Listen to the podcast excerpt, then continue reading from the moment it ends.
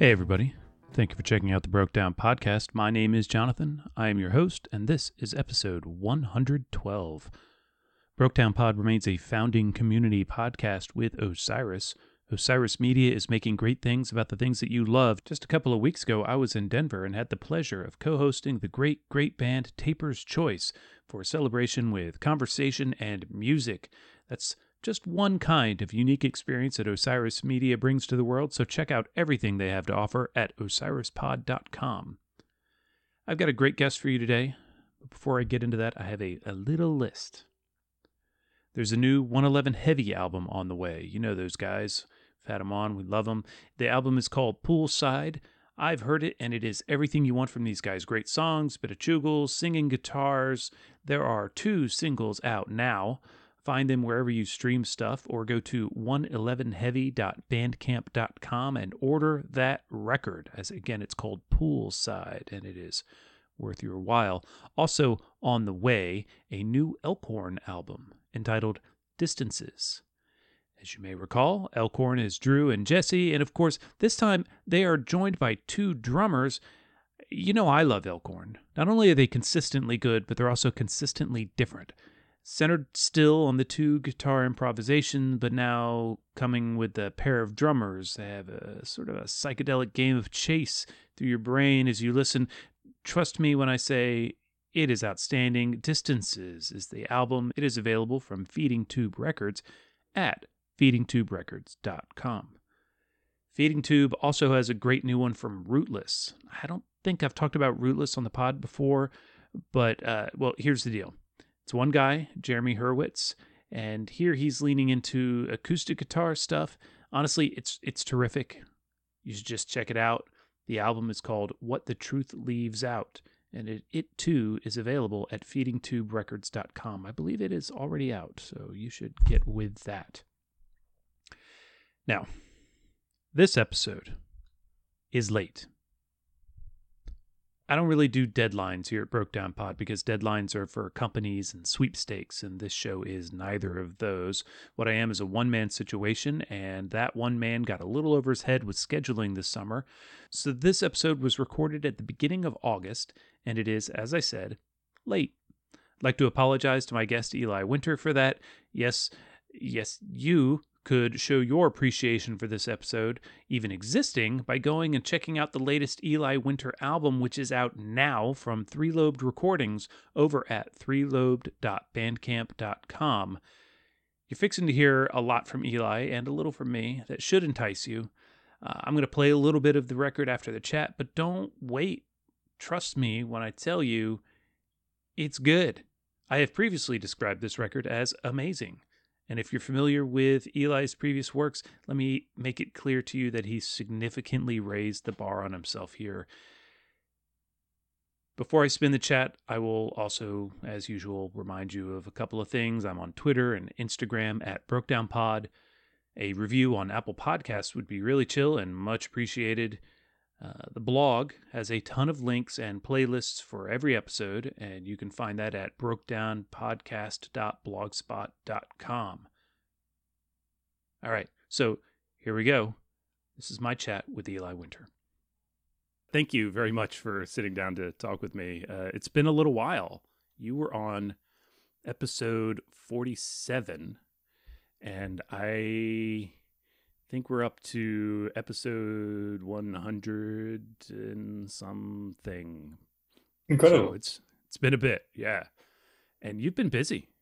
You've been really busy. A lot of the time, it feels like the appearance of being busy, just like things kind of lining up in the right ways. That's kind of the nature of making records, right? It's like for, from everybody outside, it's like, oh, look at this record coming out, and this record's coming out like three months later, and really you finished them a year ago or something, right? You know, this is a little bit of that. But um, but you have put out a bunch of records since we spoke. Like I was just go, going through and like making sure, and there's some two I hadn't heard, and I was like, how did I miss that? You're just that busy, and I'm I, I've been listening to a few things too. Um, but your new record is really rad and we're going to talk about that at length. But I want to talk about some of the other stuff you've done and uh, get get a little more in depth because when we talked before, it was not a long conversation, and uh, so now I think we let's we'll dig a little deeper. Sure. If that's Thank all right. you. Absolutely. Yeah, I remember pacing around my dorm room. Um, last conversation. It's nice to be sitting down. I'm good at pacing, but you know, I have I have no excuse this time. Right on. Well, I mean, hopefully you were. I don't know why you'd be pacing out of anything other than just energy, but Oh, exactly. to be yes, nervous yeah. to talk to me. Um, I'm just some clown with a microphone. Um, but I think two and, you've got a record on Three Lobed Recordings now, which is one of my favorite labels. I've talked about it on this show a lot, and uh, I'm sure you've got a reasonable respect for it as well. Uh, and it's so cool. Such a great record. Lots of people on it. Uh, I think last time you were here, we talked about you as, um, you know, I- I- in fact, it was an episode where I had a bunch of, you know, guitar players like who ostensibly are solo instrumentalists. I think I called the episode uh, "Visionary Americana."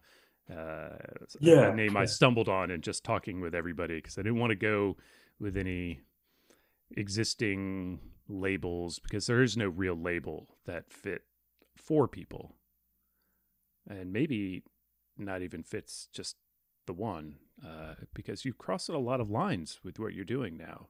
So tell me tell me about this album and uh, how it came about and yeah well we'll start there Sure, thank you. Thank you.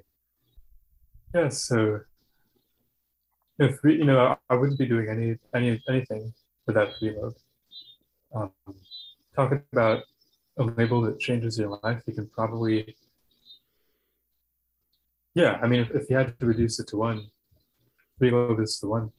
Um, just you know, the circumstance of having so many musicians who are, you know, so inspiring for me, as for many, and who were so inspiring when I was first starting to really actively listen to music and get the musician back.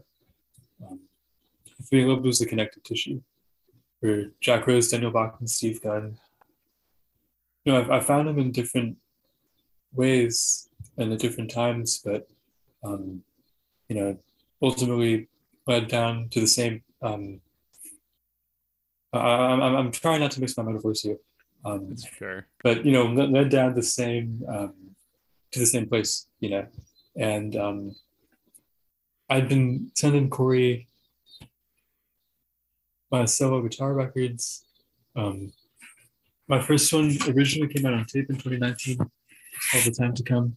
And then my second one came out in 2020 it's called unbecoming. And unbecoming is a record that um, has three songs total and it has two kind of long abrasive solo things acoustic and electric as the bookends. But the second song thank god is an obvious a pretty obvious single but also it has a band um, cameron Knowler, dear friend um, i think he played nylon string guitar sam wagster of the fruit bats Mutuo, Cairo Gang Gazeta on steel pedal steel and tyler damon on drums and i sent that record to corey and he said hey you know why don't you use the band as a kind of an organizing principle for a record? And I said, you say jump. I say, how high? Okay. and um, that's the shortest version. It's just, you know, it's certainly not a pandemic record by any stretch. It has nothing, you know, musically it has nothing to do with um, the pandemic or anything directly. At the same time, I, I could see the pandemic facilitating recording possibilities that maybe wouldn't have been as easy to facilitate um, without. So a lot of people who play on the record recorded remotely. right so it drives the methodology even if it's not philosophically a driver Sure, yeah, maybe just by, by the nature of its existence, you know, everybody's at, you know, especially for the time when everybody was at home. And um, though I'm not one of these people, a lot of people who I know who play music have proper recording gear and knowledge of such. Um, and I made it easy to, um, made, made it easy for me to go around and, and ask people very nicely, you know, what can I pay you and can you play on this? Cool. So why don't you tell us who else is on this? Sure. So um, there's kind of two totally different groups on it circumstantially, but one of the groups takes up the bulk of the record. Um, that group, the core, if you will, is um, Cameron Knowler on various guitars, Sam Wagster on steel, Tyler Damon on drums. Um, then the second song, um, so the first and the fourth song each have um, th- those three players plus me, plus myself, and um, that's all. The second song and, uh, and the other songs, I should say, um, add people who dot in for you know half a minute or so to half a song, give or take. But the second song, um, Yasmin Williams, who's another dear friend, plays. She's amazing. Yeah, she is. The third song, Ryley Walker plays, and Jordan Reyes, um, and I think that's all actually. Yeah, the fifth song, Jaimie Branch plays flugelhorn. Um, Jordan Reyes plays uh, kind of noise synthesizer part. The other folks thus far, um, Yasmin Williams, Ryley Walker play electric guitar. And then the last song is a totally different band. David Grubbs on harmonium, Whitney Johnson, who plays as Matchess on viola. Um, Liz Downing plays boat banjo and also sings, and, my, and Julia Chapetta um, also sings. And these are folks that are crossing, you know, um, you know, all manner of identities. It's it, it's not intent. It's not necessarily intentionally intersectional, but it feels right that it has taken that form organically. It's a, it's a hell of a lineup, and Thank it you. all comes together nicely, which is even better, right? You know, I've definitely seen records and heard records that have a lot of great people on them that don't really stand up. But this one grabbed me pretty early, and uh, and I keep listening to it. It's on my turntable right now. I have it right here beside me.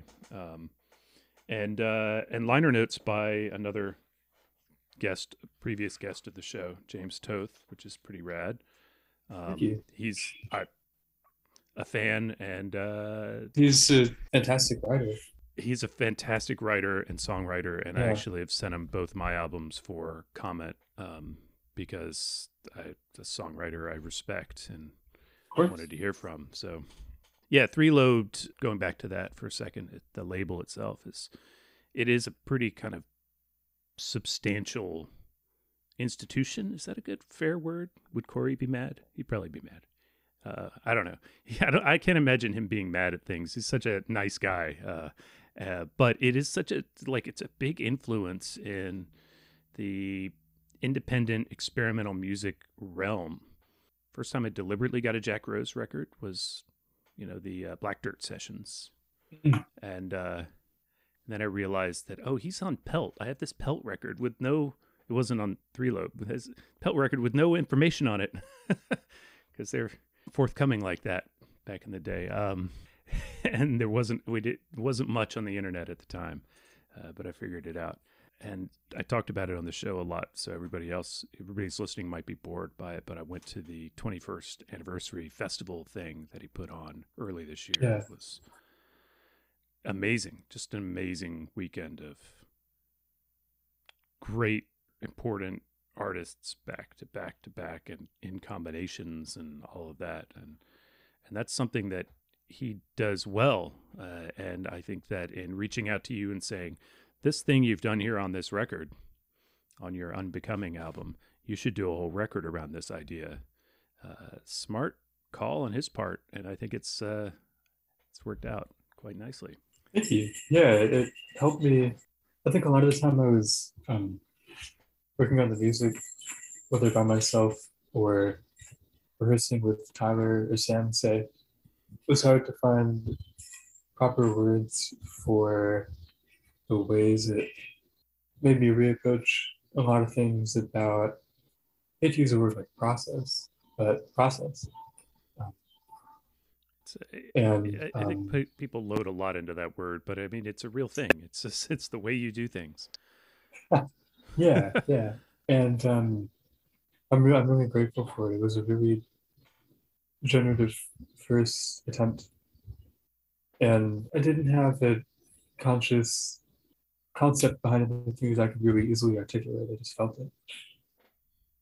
And um, when I when I first you know mentioned to Corey, you know, I want to have you know all sorts of people play on it. There are a few, there are a couple people who weren't able to play on it who had um, almost almost been able to to land, if you will. Um, but I, I, when I first told him about it, he was like, "Oh gosh, you know, are you sure we need that many?" And I was like, "You know, I, I got it. It'll be okay." But um, I couldn't I couldn't really have easily said more than that at the time. I guess part of this is because um, there was a great extent to which each song was out of my hands. You know, I had final say, I suppose, over everything. I did some minimal editing and um, of certain parts and arranged, I suppose. Um, but you know, you can tell these are the things, you know, words like arranged or produced are things that um, don't quite feel like I had want to you know display they're just things i had to do just because that was the choice i made out you know um, right. you talk in the notes about um you know recording just the basic structure your part and the structure with the like the core of the group for the song and then yeah. just telling everybody or rather not telling everybody else what to play um i mean i i had somebody I, I collaborate with a friend on a mm-hmm. couple things, uh, but you know, I had somebody who I hadn't worked with, hasn't really played on any of my stuff, but I know is a really great player, play on a song. And I sent him the thing. I was like, "Hey, would you play on this?" And I just said, "I think you can hear the vibe. Here's what's key. It's in as if you need me to tell you." And he sent it back. And it was what I needed because I picked the right person and you know, trusted him. And the material was good enough. Uh, in my case, good enough is is a low line. Um, but you know, that's what you're starting with, and you pick you go with all these great people like Yasmin Williams. Like I've listened to her record, and I've seen. I haven't had the pleasure of seeing her play live uh, in person yet, but I've seen live performances of hers, and got to figure that you can trust that right?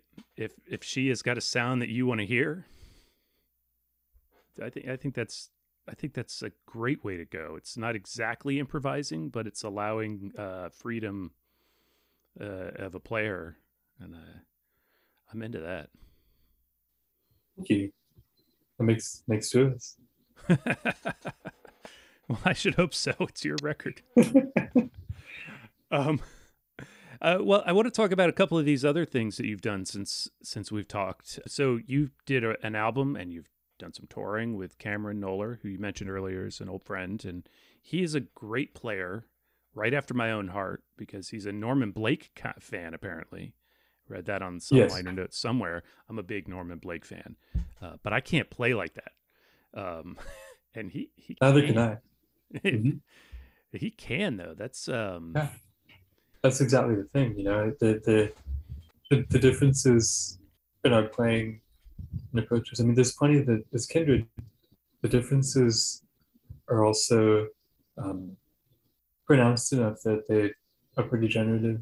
I think this this this started making a bit more sense when we um, when we toured recently.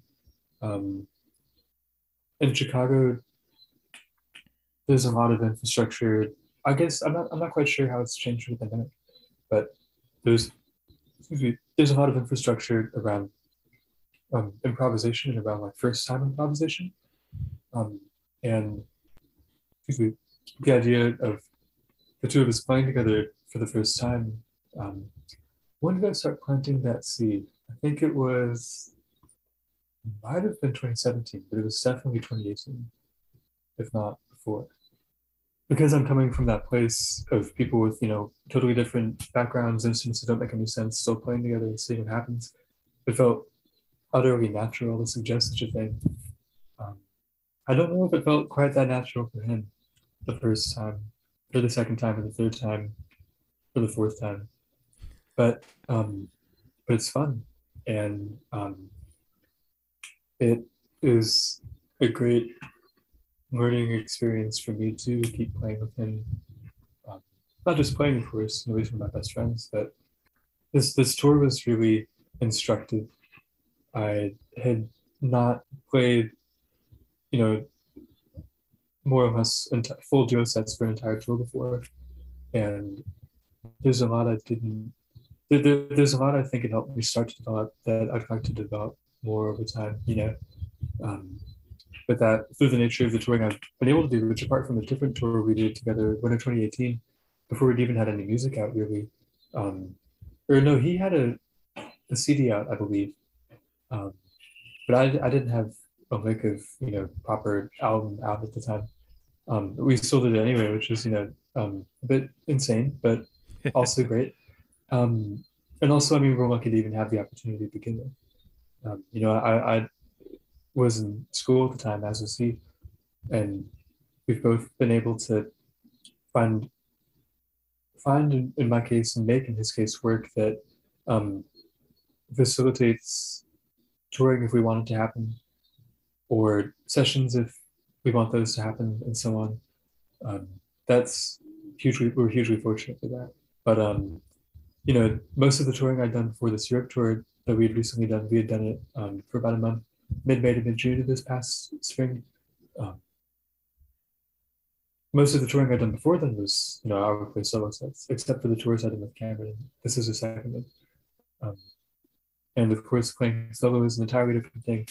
And Yeah. it, there's a lot of a lot, a lot of little things that took me a little while to notice that I could um, reapproach on that on, on this most recent tour, just because of how used I've been to you know um, strictly like solo acoustic playing. Yeah, as a solo player, you feel obliged to fill out all the sound or Yes, you know deliver on everything and when you have somebody playing with you you leave room for one another and yeah your different approaches are um, they they do hang together well uh, the the album from 2021 not just for everybody else out there is called anticipation and y'all should check it out. It's really good. Great um, tut taylor song on there. Also yeah, that was Tut a Taylor camera fan, so- yeah I, I, i'm not surprised uh, given the uh, Norman Blake Tut Taylor connection, that was a easy jump for me to make. Uh, big fan of his as well. So that stuff, uh, I mean, that just oh god, I almost just said that tickled me. Um, but that's I, I hate myself for it. But uh, I did when I saw that when the album was coming out. I was like, oh no way! I was very excited, um, and and it stands up to stands up to my um, anticipation. Sorry, puns. Um, no, anyways. I, I was really, I, I, it delivers. Um, it's really great. And anybody out there doesn't know Norman Blake and Tut Taylor, you should check them out. Okay, this is one I hadn't listened to, but I was like making sure I knew all the stuff that you'd done lately. You know, and I knew Time to Come, of course, we were talking about when you were here last time. Um, Mm. Unbecoming came out since, and I know I've mentioned it on the show when it came out but what, in 2020, and everybody should check it out. You've heard a little bit about it already. Um, but uh, I this one I completely missed. You played. We did a record with Jordan Reyes. Uh, Yes. it- that came out this year called Controlled Burning, and that is uh, like a heavy, dark, and cool record. Um, Thank you. Tell me about that. Is that is that his project? Is this you guys wanting to continue working together in the wake of your record? we just started making music together and would usually record at his place in long stretches of time and then edit it down. And I guess we were doing it about over about half a year's worth of time. But over time we realized we had a record's worth of material. And um, Ryley Walker was kind enough to put it out on his label Husky Pants. And um, It's a lot of good stuff on Husky Pants. Yeah, the the the recent Moon Bros tape is mind blowingly good. Um, Le Jazz Mystique, I think. But yeah, this is one that um, we were over the moon to release with Ryley and Husky Pants. And um, I mean, Ryley Walker is someone who I remember seeing him in Houston in 2015 playing with Steve Gunn, you know, two of the heaviest hitters I can really imagine. And I was I bought I bought Primrose Green, you know, which I'd heard I think the time and it had been blowing my mind. I'd never really heard anything like it. Um, and I was too shy to go up to the merch table after and say, Your Twitter is really funny. Um, I mean, I, I, was still in high school at the time. And um, the chance to work in any capacity within um, on this record too you know it's about as surreal as um, anything can be but then this record is giving me a lot of uh, this new record this big old record is giving me a lot of opportunity um, to kind of come to terms with how much um, kind of how much shit I would never really imagine could happen um, as things I just wouldn't know to think about. Um, this record has helped them come about, and that's really exciting. Um, and the same with you know controlled burning. You know, the pandemic. Perhaps I don't know if this is the case. I can imagine the pandemic facilitating Ryley um, starting a label to begin with. I know he had started putting out some releases um, early on in the pandemic, earlier 2020. Um, a duo thing or two with Kendra Mamier, um, some solo covers and such. Um, the chance to put out with him, I, I'm repeating myself a bit, but uh, it's it's such a wild and crazy honor. Um, it is difficult as you can imagine, as you, as you're seeing in real time. It's difficult to words. But that music, um, know, the music is all been pretty organic. Um, I think I'd find it difficult to work from a pretty heavy duty organizing concept um, to begin working on a record which um, Cameron and Jordan seem to work almost literally completely differently, which is great. But um, mine have been more um, you know, the the the I hesitate to even use a word like concepts, but the whatever organizing, you know, you know, whether there are certain organizing principles or not to acoustic guitars, the band, this or that or the other, um, they come into clear review um, as the record is being sequenced. I think in my experience so far. Right on. Yeah, I mean, you know find a path and some patterns in how you work best. Are you are you how far are you working on the next one yet? So knowing how the cycle goes you know and cycle is a terrible word right? You know it sounds like it's a you know the business thing but just in the the, the lead time on everything you know the record's out but you're are you working on a new one already? Or are you and if so are you finding it quite different little bit. Um, yeah. To the first question, um, Cameron and I, I almost dropped my laptop. Wow. Cameron and I, wow. um, we um, received funding from the city of Chicago to help prepare a record of electric guitar duets, and um, we have to spend all the money by the end of this year. So we have to figure out how to do that. Um, oh wow! But um, I've been in preparation for that, um, in preparation for that process, you know, I've been playing electric guitar without fingerpicks, which is pretty strange but good practice. And um, then for my next solo record, um, I've, I've, I've had a few things crop up um, that I've recorded on my phone that feel potentially right. And I've been imagining bass for the first time, which is quite strange. Um, and um, I don't know enough about it to say much more beyond that. I have no oh, idea um, where it might go, but um, I don't want to. Um, I don't, know. Jinx or overpromise. no, no, no, no, no, no, no, no worries. My my experience is just that, um, you know, in part because I don't have recording gear um, that I can really use on my own. and in part because and, and that's more or less intentional. But not not exactly intentional. It's always seemed difficult, and I think I would want to. I I, I think I would be unable to reach the sounds I would want, the fidelity I would want, and that it would be more useful for my time to go and record in the proper studio. You know. Um, I get that.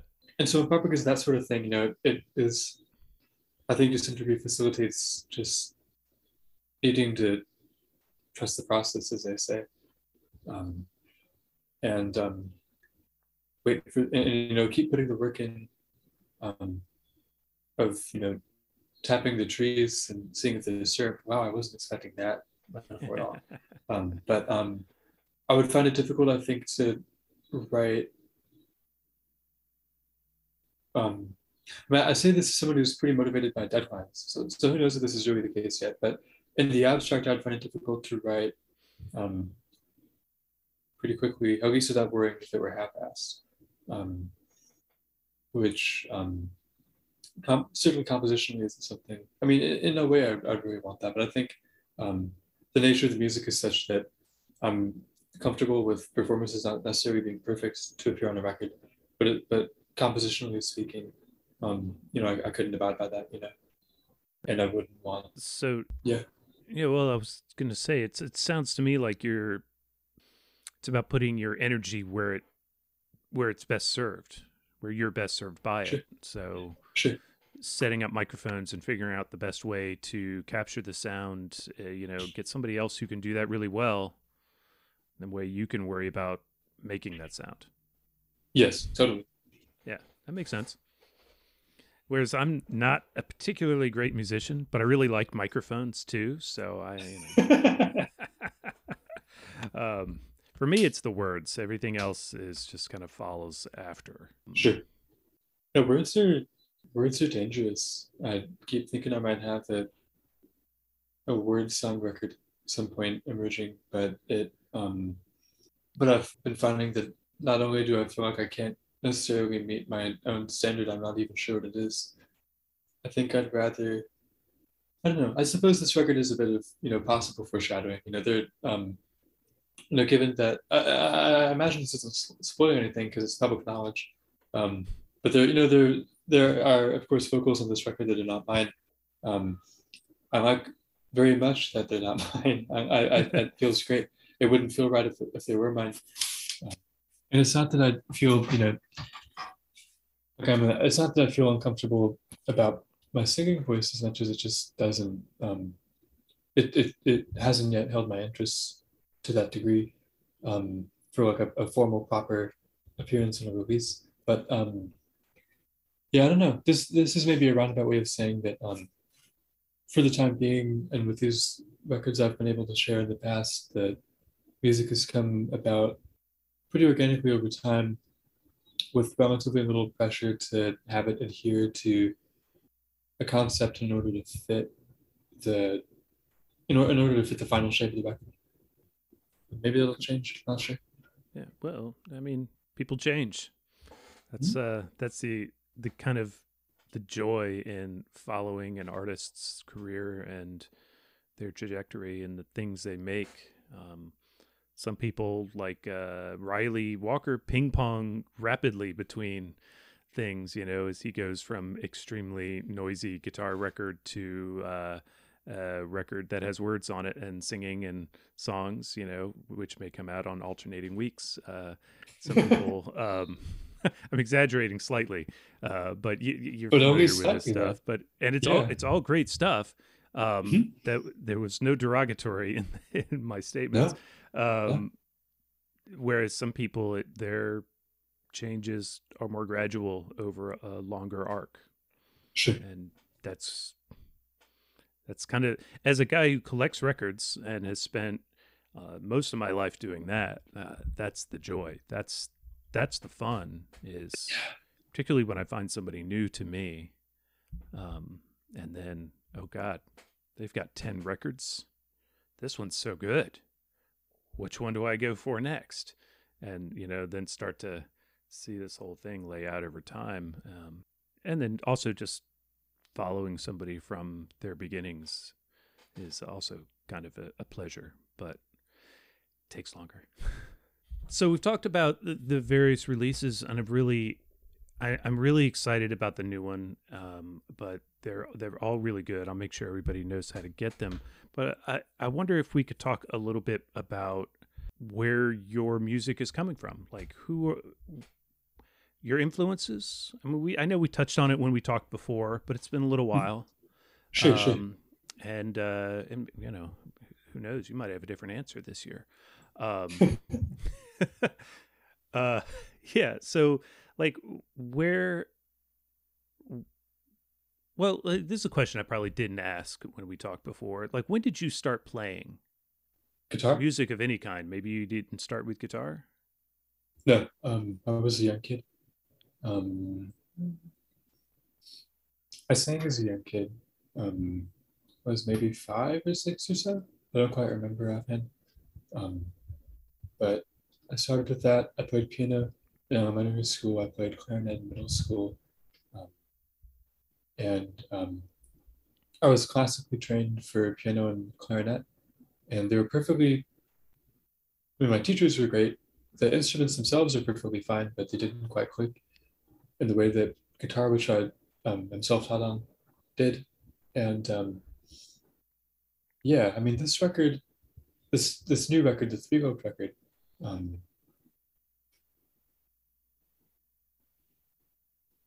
over the past year, so um, I should say over the over the year, this is as far as I can reliably remember what I was listening to about a year ago and then back to a year before then.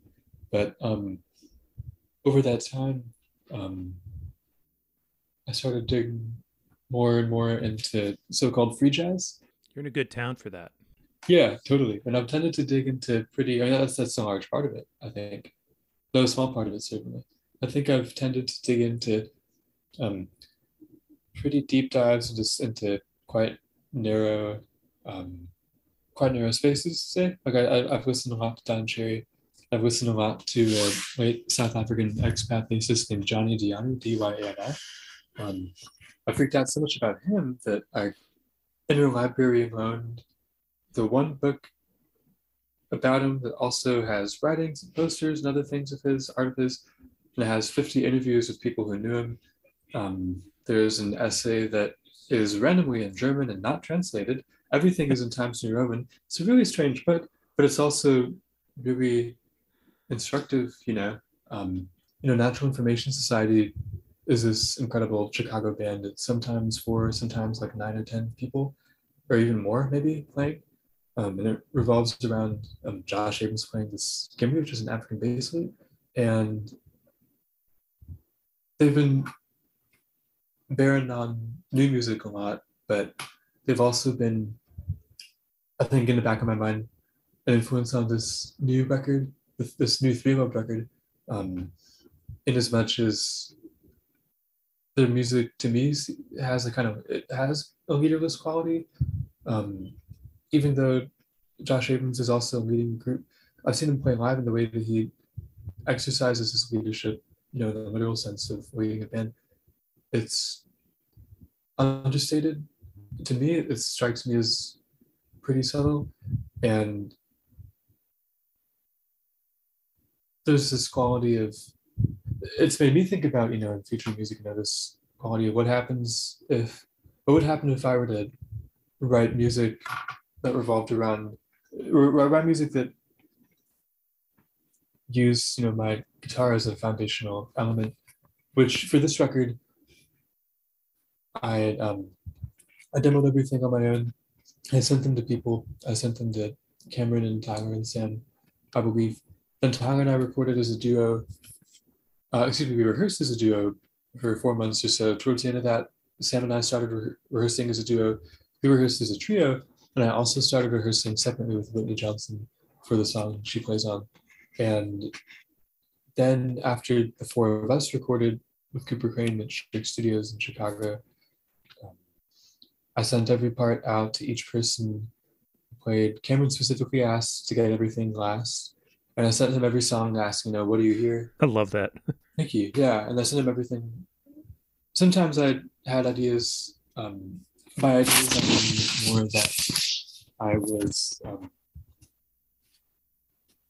suggesting guidance that I wanted to give people free rein to, to deviate from, even if it surprised me a lot when they deviated sometimes. Um, and for the last song, I would have asked them. I believe I did ask, and you know, do you hear anything? I want, I want to, you, I wanted to hear this as if you might have something to add. Um, he didn't hear anything, and that's why he doesn't play on the last song. Um, given that this, given that this three month record, every, you know, I wanted everything to be in service to each individual song, and I wanted each player to play to their impression of the song at the time that they heard it. This new music I've been thinking about, just as an exercise for now, but it might be more than that. What if I were to write music for which my guitar would be, you know, the first building block or element or what have you, and build a lot of things around it and then subtract the guitar. But that's really, for some reason, it's really attractive as a thought exercise. And I have yet to really, it, there, there's some songs where it won't make terribly much sense, but it's, but there, there's something about that that's connected to Natural Information Society. There's something about that that's connected to um, the way that music seem, to my mind, seamlessly incorporates improvisation that, without knowing about how it works, seems free, that also returns to a foundation of repetition and you know gradual accumulation and you know the organic quality that um, I imagine is maybe one such quality that Josh Abrams would want to emulate, you know, just in the literal sense of, you know, being a living, breathing thing. Um, that really, really appeals to me for the new music I've been working on, and it's been in the background more than I've consciously been able to think about it. But it also bore on this three note music as well. Um, I think, in as much as I wanted to arrange parts in ways that would serve, and, and you know, like to say, you know, they'd serve the song. It's not that I I I, I didn't write any of this down, and none, none of this was written down um, it was more or less entirely based on gut feeling and um, tweaking every so often as I went along. Um, there were a few parts that I edited or scrapped um, that were originally recorded. Um, I thought of, I thought I even wanted to re-record one of my one of the songs that I played as well. Um, but I, I, was talked down from the ledge, thankfully. Um, I think my mom was very happy. But um, yeah, you know, um, I don't, I, I, I just don't mean for the, the the sense of you know something serving the song to be um, not concrete. Um, I think it's just you know arriving at the a sense intuitively of what a song or a piece or whatever word you might want to use. Um, this isn't just the case with music, of course. Um, I studied creative nonfiction in college, and I tried my best to exercise this there as well. Um, excuse me, excuse me, silly. Um, but um, it's you know I think to do with like an having an intuitive sense of what a given entity might or might not need, what might be too much or might not be enough. And um, I'm really lucky to have been able to play with all these people who've played on this record. Um, Jaimie Branch's flugelhorn part really knocked my socks off. And I, I, I do wish Cameron's guitar in that section were a bit louder than mixed. The, this record, I should say, was mixed in, a, in, about a week, and I was more stressed than I had words for. And um, there were, you know, a few, a, a couple little things that I wasn't that because I was, you know, because my brain was melting um, over the course of trying to assimilate all this sonic information um, and account for each different parameter that each instrument might I just want to say that Cam's playing uh, in response to Jake's totally brilliant. Some of um, I hate using this word, um, but it is some of my favorite playing I've ever heard from him. And this is, I suppose, a roundabout way of if you feel like you're of the mind to turn to turn the volume up when you listen, feel free. Um, but um, one thing I should also say is that I have a release show for this record August Oh, yeah. 20th in Chicago at Constellation, which is a venue I, I mean, I have the poster. You can see I have a poster on my bedroom wall because I'm a freak. And I have the t-shirt. The last time I played there, I wore the t-shirt. I didn't even realize I was wearing the t-shirt. Uh, but this is this is uh, readily available on the internet. It's for everybody to see. But um, it's going to be online. It's it's important, you know, to be, you know, with the pandemic allowing for online concerts. I really don't want those to go away. There have been so many concerts I've been able to see through the internet, whether it's you know an online after the fact video somebody puts on YouTube from you know X years ago, or one of the online concerts from the from this pandemic, you know, this ongoing pandemic. Um, it makes me think about being in Houston. There's so many people who barely played or never played there, and it makes me think about people who might want to go to concerts but don't necessarily have the physical capability for such in person. Um, it's important for me. I want as much as I possibly can. I want to want to bear that out in real time. You know, I want to walk the walk about that. I don't think music should be the exclusive. I don't think live music should be limited to those people who can see it on a given night.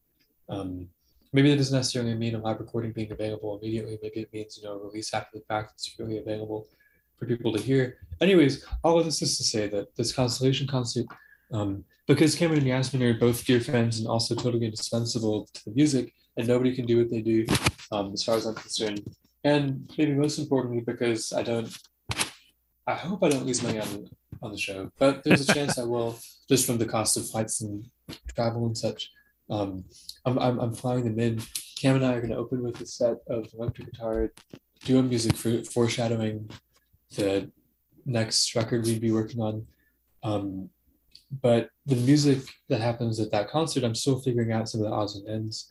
Um, I can't fly everybody in, you know, but as much as I want to. But that's music that um, it'll be a long time before that arrangement becomes possible again.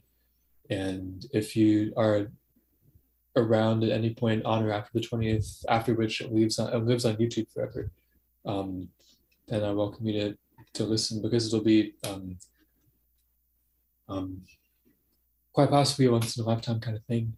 Um, that particular lineup, this particular music. Um, I will make sure everybody knows. We'll get a link to the event on the uh, on the blog and all that, and make sure everybody Yes. knows about it. Um, because Yeah, that's there's- that's rad. Thank you. One thing I might have mentioned last time, I might have been abstractly thinking about it at the time at least. Um, is the thought of translating um, sounds or their effects from one instrument into guitar, in my case, or I suppose also into others, um, with you know the chance to work with more people than just myself, and um, that might that could well explain why I've been hearing bass on this newer music. Yeah, I mean this record. Um, I remember thinking about David Grubbs' record, "The Plane the Palace did a lot. Um, I remember thinking about Johnny Dyani a lot. There's a song on the record called "No Fear." It's a song that Ryley Walker and Jordan Reyes play on. That song takes the title from a similar record that Tyler Damon showed me. Um, and this is this is a song that I was very slow to title. I had no idea what to call it. Um, this is often the case with me anyway. But um, this song takes its title from a record also called No Fear by John Stevens, Barry Guy, and Trevor Watts, drummer, bassist, and sax player. Um, I think it's from Britain, mid to late 70s. I forget the year, but um, you know, just you know that um, has been quite that that that that approach has been quite inspiring. Um, I think in large part because those are people who, um, as far as I'm aware, and I don't know very much, um, would play and make music for the for its sake. You know, um, I don't know if you've if you've listened. Um, I haven't listened much, but I've listened a bit to this group that John Stevens had for a while called the Spontaneous Music Ensemble. And I'm, as I'm mentioning it, I'm realizing I don't know enough about it offhand um, to really articulate quite what about it um, has left such an impression. But it's quite spare and it's music that involves everybody listening to each other and playing more or less only what needs to be played, if you will. And that's a focus that I've tried to apply consistently across my records, you know, and it's cool. a focus that um, I tried my best to apply to this new record, even with all the moving parts. And it's something also that like um, this recent tour with Cameron um, really helped me start to try to put into practice in a live setting with other people. Um, it'd be easy. It's you know it'd be easy for me to go on a kind of autopilot and play without necessarily thinking too much um, about um, what the other person is playing. Not to go on autopilot as much as to um, as as much as to be somewhat still in the mindset of playing a solo set. You know, yeah, it would be like playing the song as you know it versus interacting with the other player and playing the song exactly. as it's yeah. happening. Yes, yeah. it's it's good exercise for me. Yeah, I I, I have um, very limited experience playing with other people, and and I know that is an extreme um, blind spot for me because I, I'm fully aware as somebody who like listens to so much improv improvisational music and band music you know, lots of groups and people who really are connected musically. I know I'm missing I'm missing that. Yeah. Um, I can see how it would be easy to kind of fall back on what you know. Yes, totally. It's comfortable. Yeah. Um well, I I think that um I think people really are gonna like this record. I'm gonna I want to play everybody a track from it. Do you do you do you want to recommend one or do you want to let me do choice? Okay. All right. Yeah, I'll, I'll make it a good one. I'll make sure everybody knows how to get them. And uh, but I want to thank you uh, for sitting down to talk to me again. This is this has been enlightening. And um, thank you.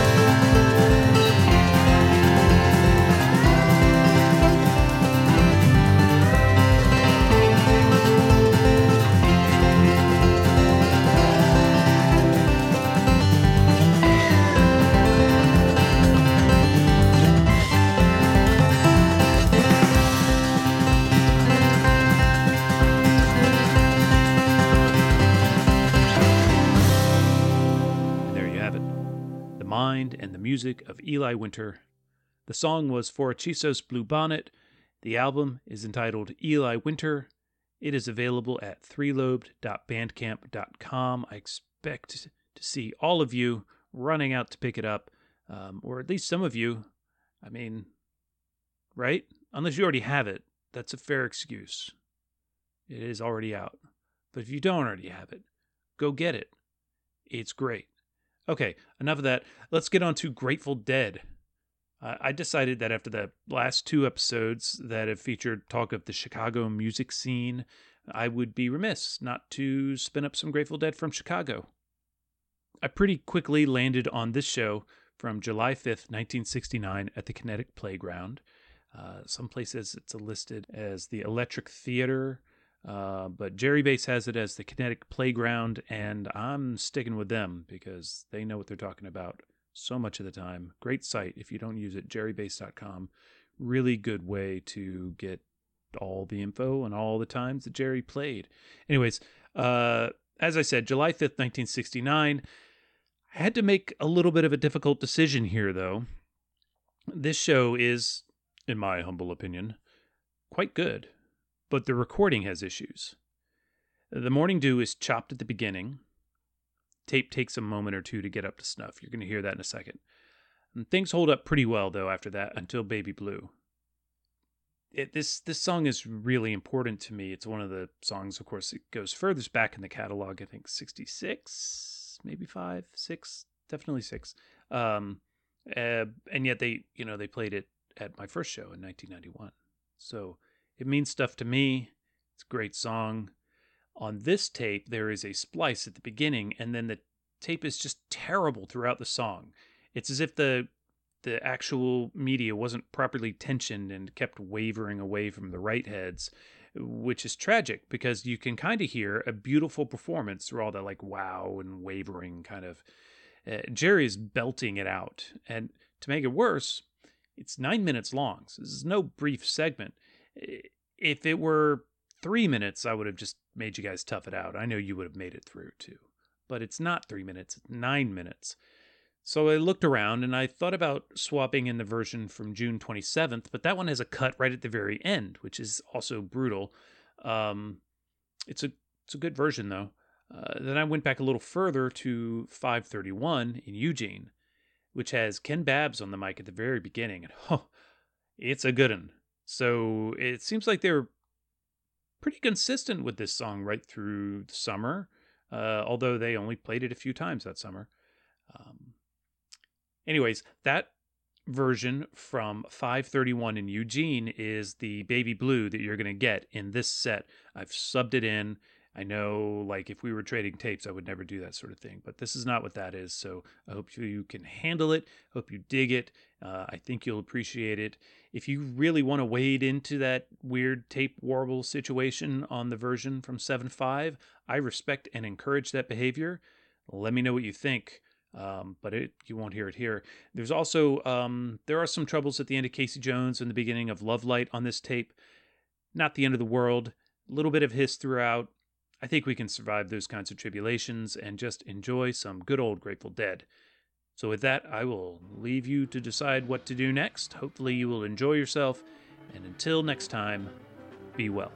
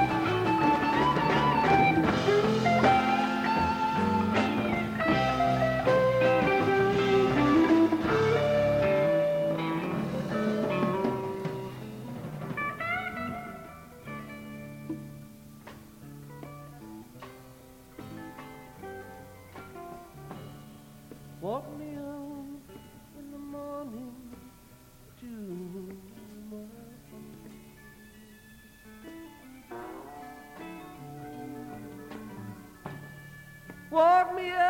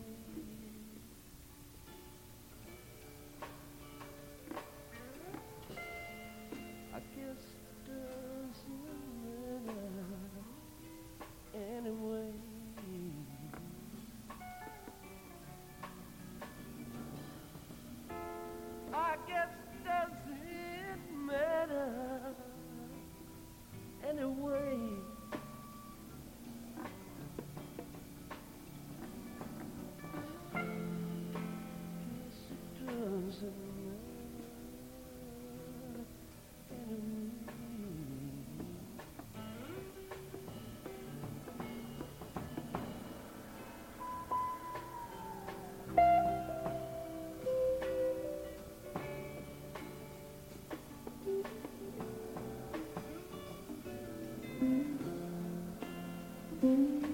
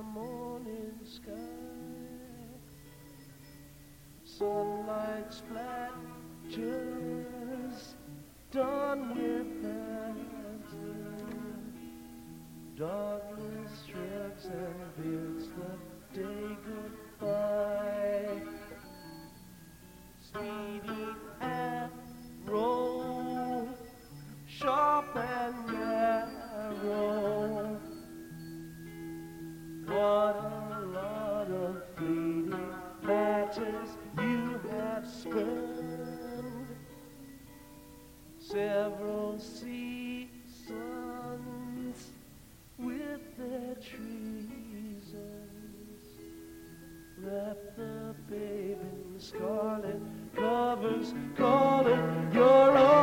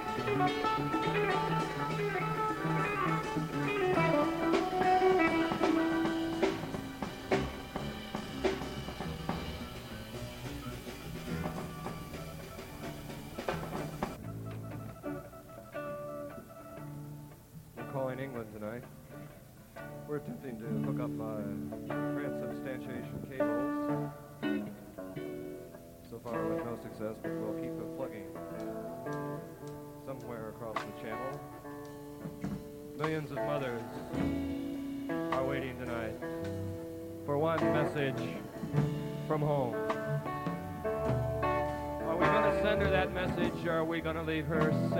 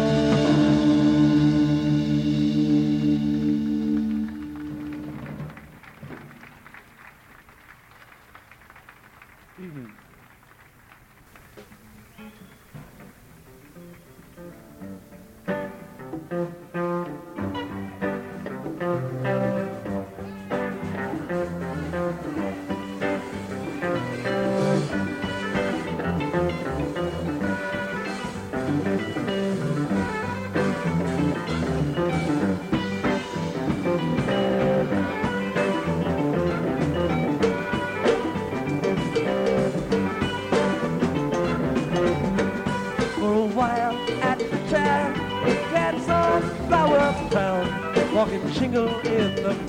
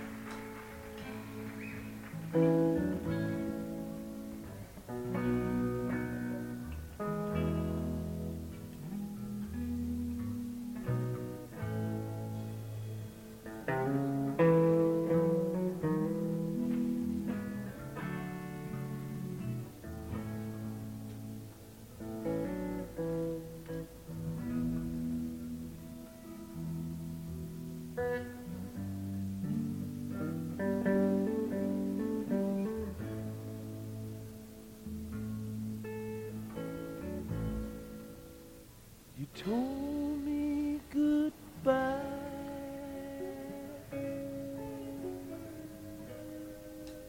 How was I, to know?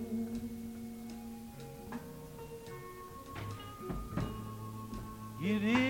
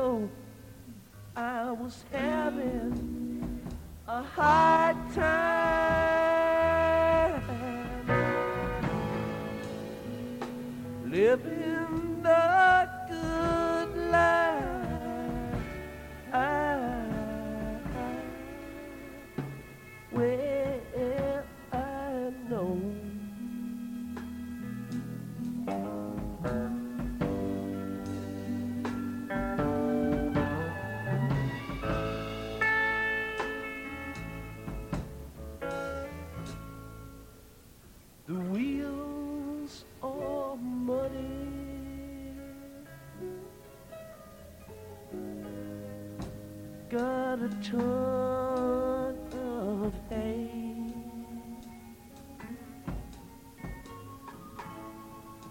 Now listen here, baby.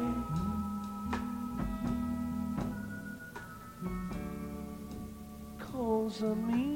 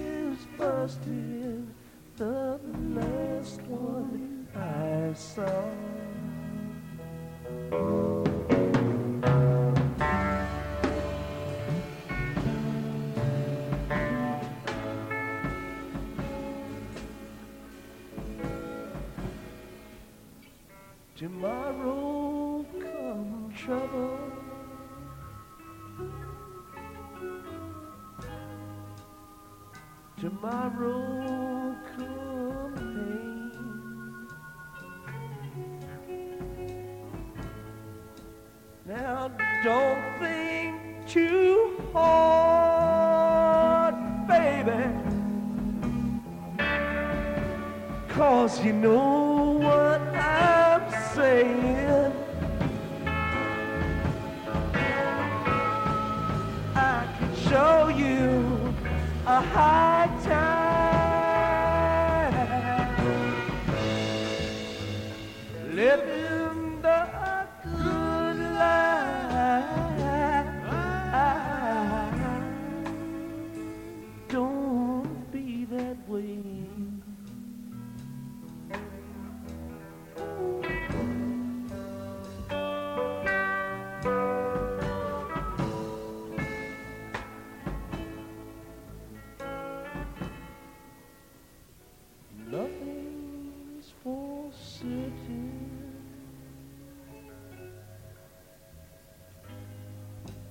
It comes.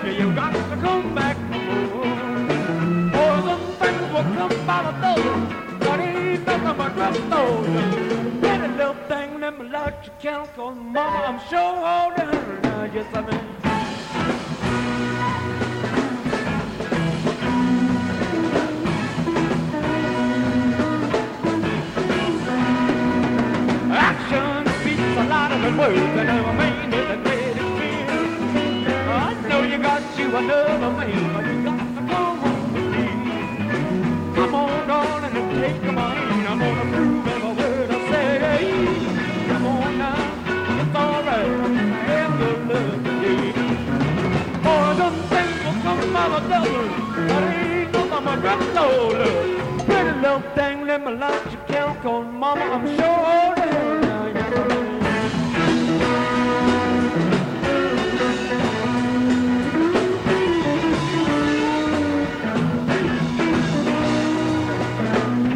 Give it to me. I got the hand.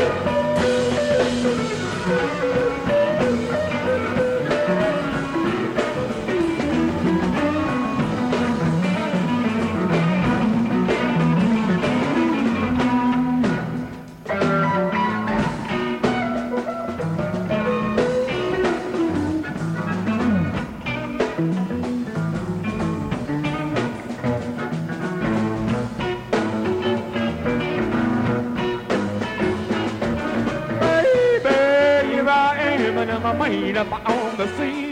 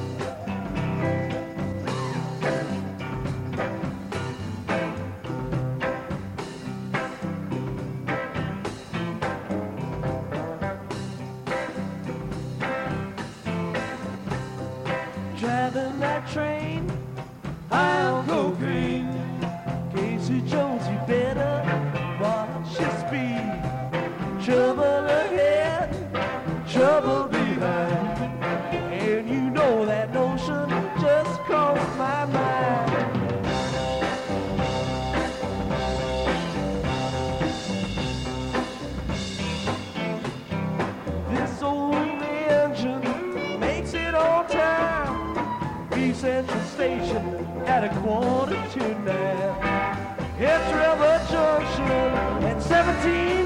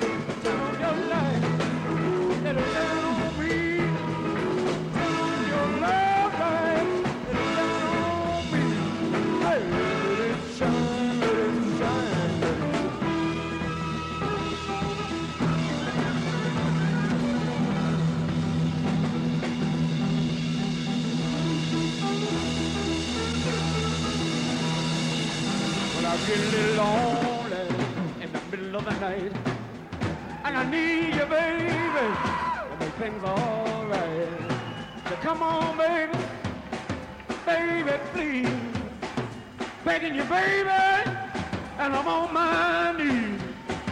Turn on your light and shine on.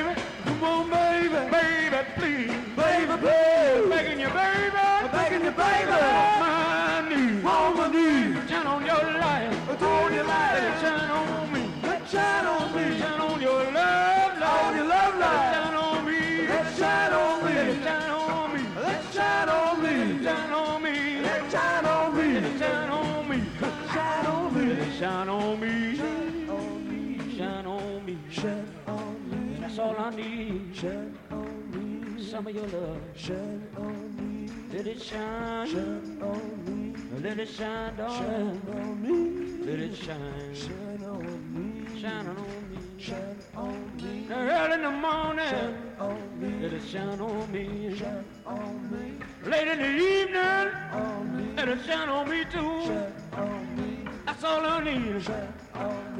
Some of your love. Shine on me. Cause I don't want it all. Shine on me. I just want a little bit. on me. I don't want it all. No, no. I just want a little bit. on me. Let your love shine on me. Let your kissing shine on me. Let your rolling, rolling slow. That's all I got to have. All I got to have. Yes, I do. my, my, my, my. You got to be alright. You got to be alright. Please, please.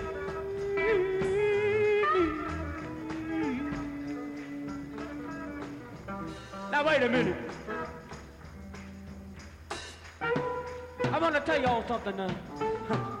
I just about my baby. I ain't gonna tell you no big secret or nothing, but I'll tell you something. I just about to make her way. I wish I make her feel something. Sometime early, sometime late. But I want to tell you reason why now. She make me feel so good. I want to tell you one thing. That make me feel alright. Yes, I do. Cause she got box back knitted. Great big on over. Working on the road. Oh, my nigga, got me my rider. They got to be my soul. They got to be my rider. They got to be my soul.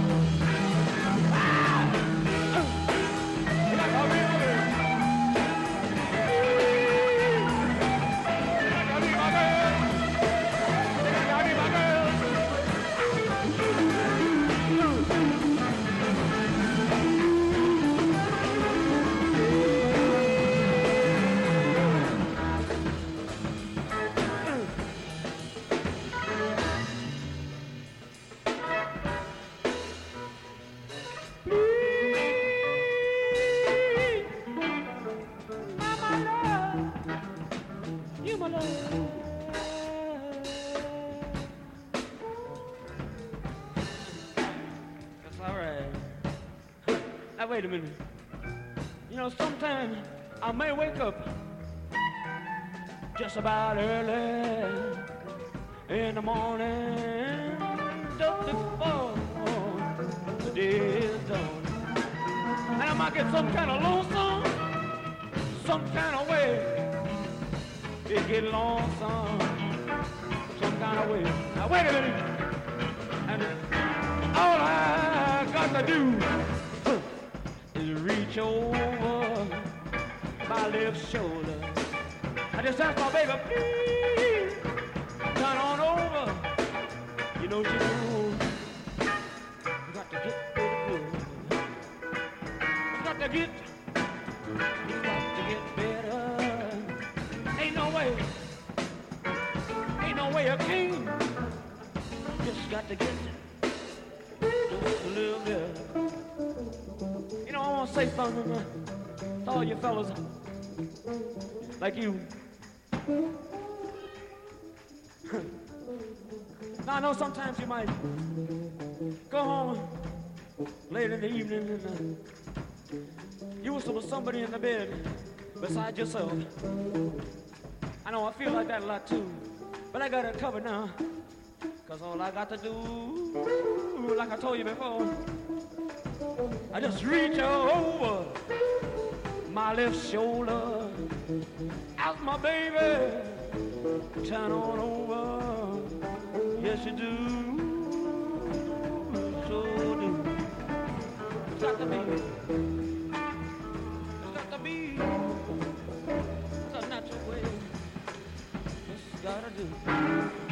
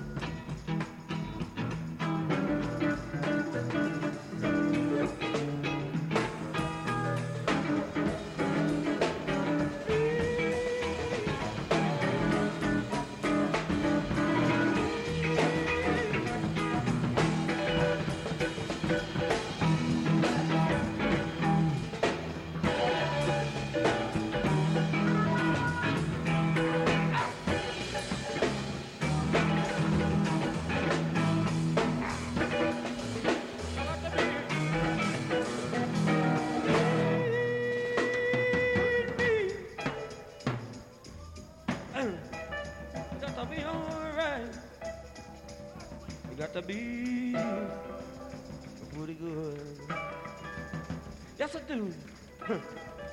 got to be. Can't help no way, no way about it.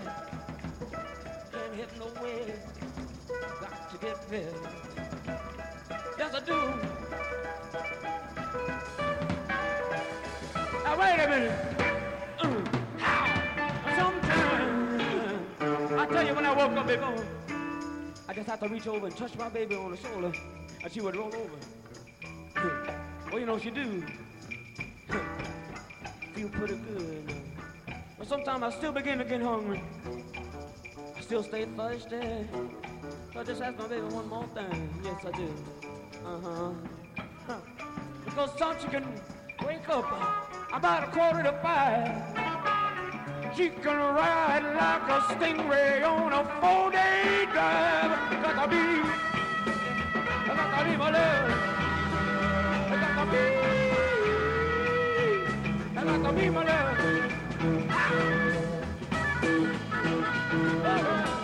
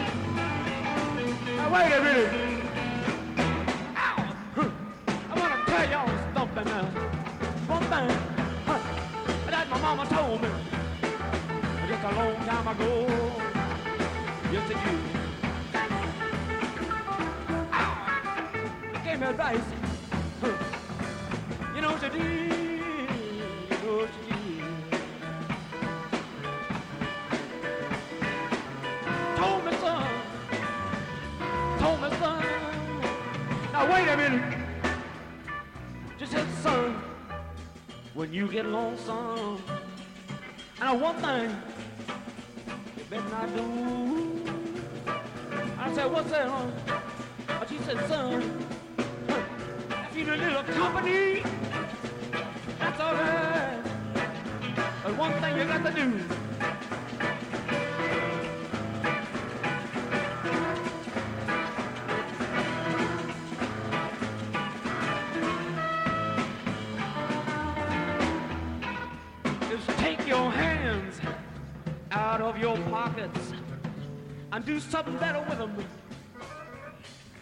If you need some company, go out and find yourself sweet young lady. That's all you got to do. You ain't got to stand around. Put your hands in your pockets. Ain't no way to make things right.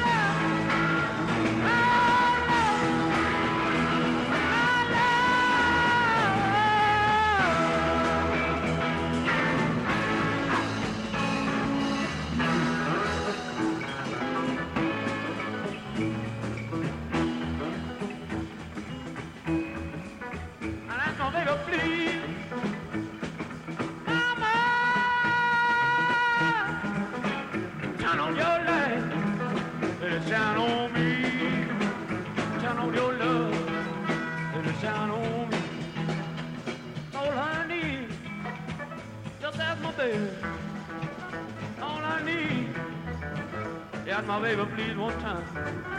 Let your love shine down on me. Let your love shine on me. You know, sometimes I get lonesome early in the morning before the day dawning. I just I need a companion that make me feel so alone. I'm gonna tell you something. That's my baby. I said, please.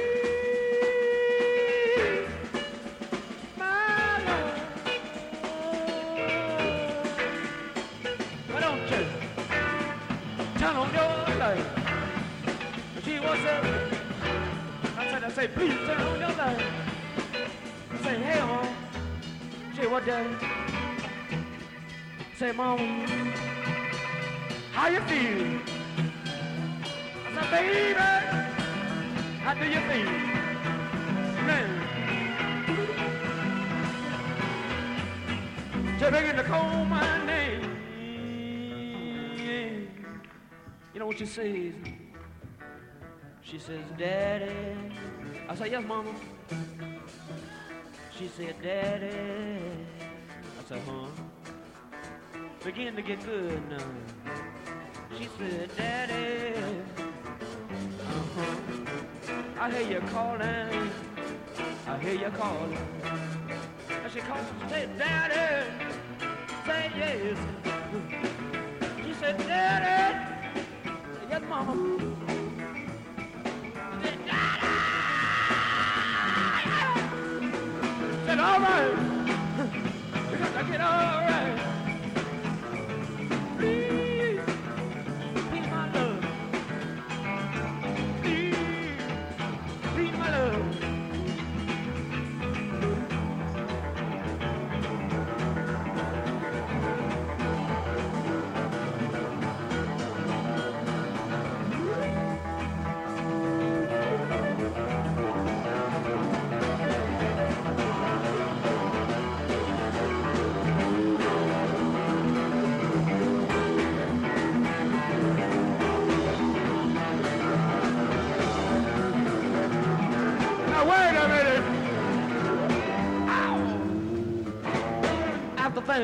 Begin to get good like that, and I still get hungry. There's one thing I ask my baby. I just ask her, please. I ask her real nice. I ask her, why don't you please turn on your light? I ask please turn on your love light. Let it shine upon me.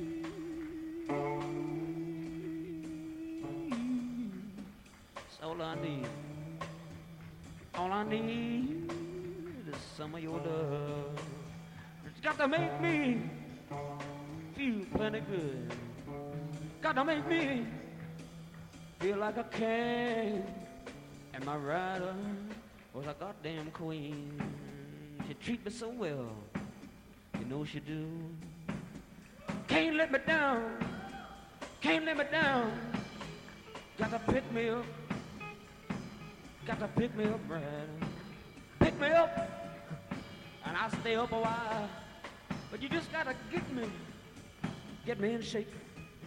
And when I get hungry, I ask my baby, why don't you let your light on me? That's all I and that's all I got to them. That's all I, that's all I need.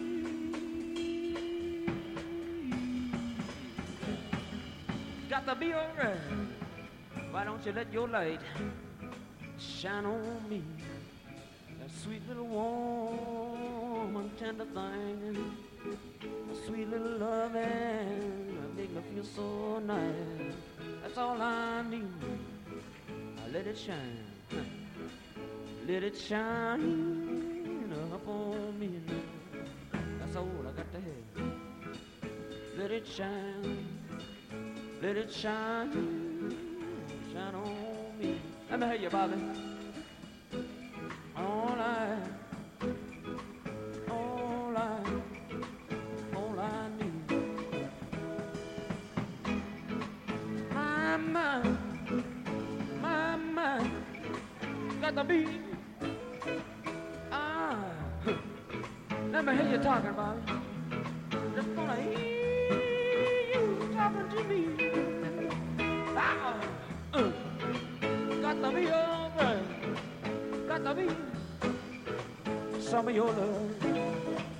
Let it shine, let it shine, let it shine on this boy. Feels so good. Shine on me, Let it shine, shine on me, let it shine shine on me, on this boy. All I need, shine on me, your love. Count on me. All I need. Count on me. Some of your love. Got to make me feel. Count on me. You put it nice. Count on me. That's all I need. Count on me. Some of your sweet love. Shining on me. Shining on me. Shining on me. Shining on me. I just said it's got to get some. Shining on me. Shining on me. I feel alright.